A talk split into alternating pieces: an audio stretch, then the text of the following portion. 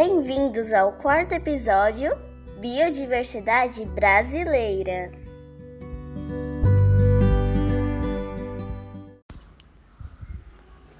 Oi, crianças!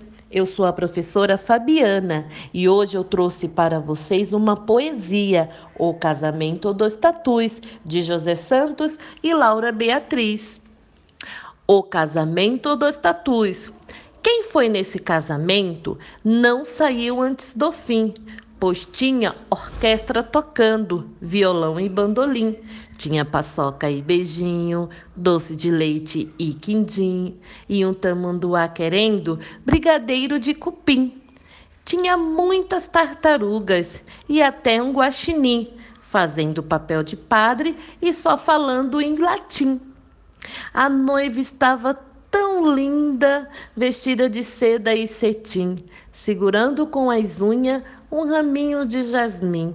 Prestei atenção no noivo. Nunca vi uma coisa assim. Era tão pequenininho que até sumia no capim. Com tanto tatu na mata, e ela quis logo um assim, esse simples tatuzinho, um tatuzinho de jardim.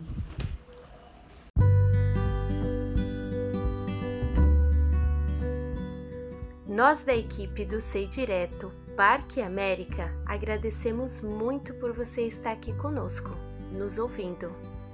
Aqui é a professora Andréia Lobo e até o próximo episódio.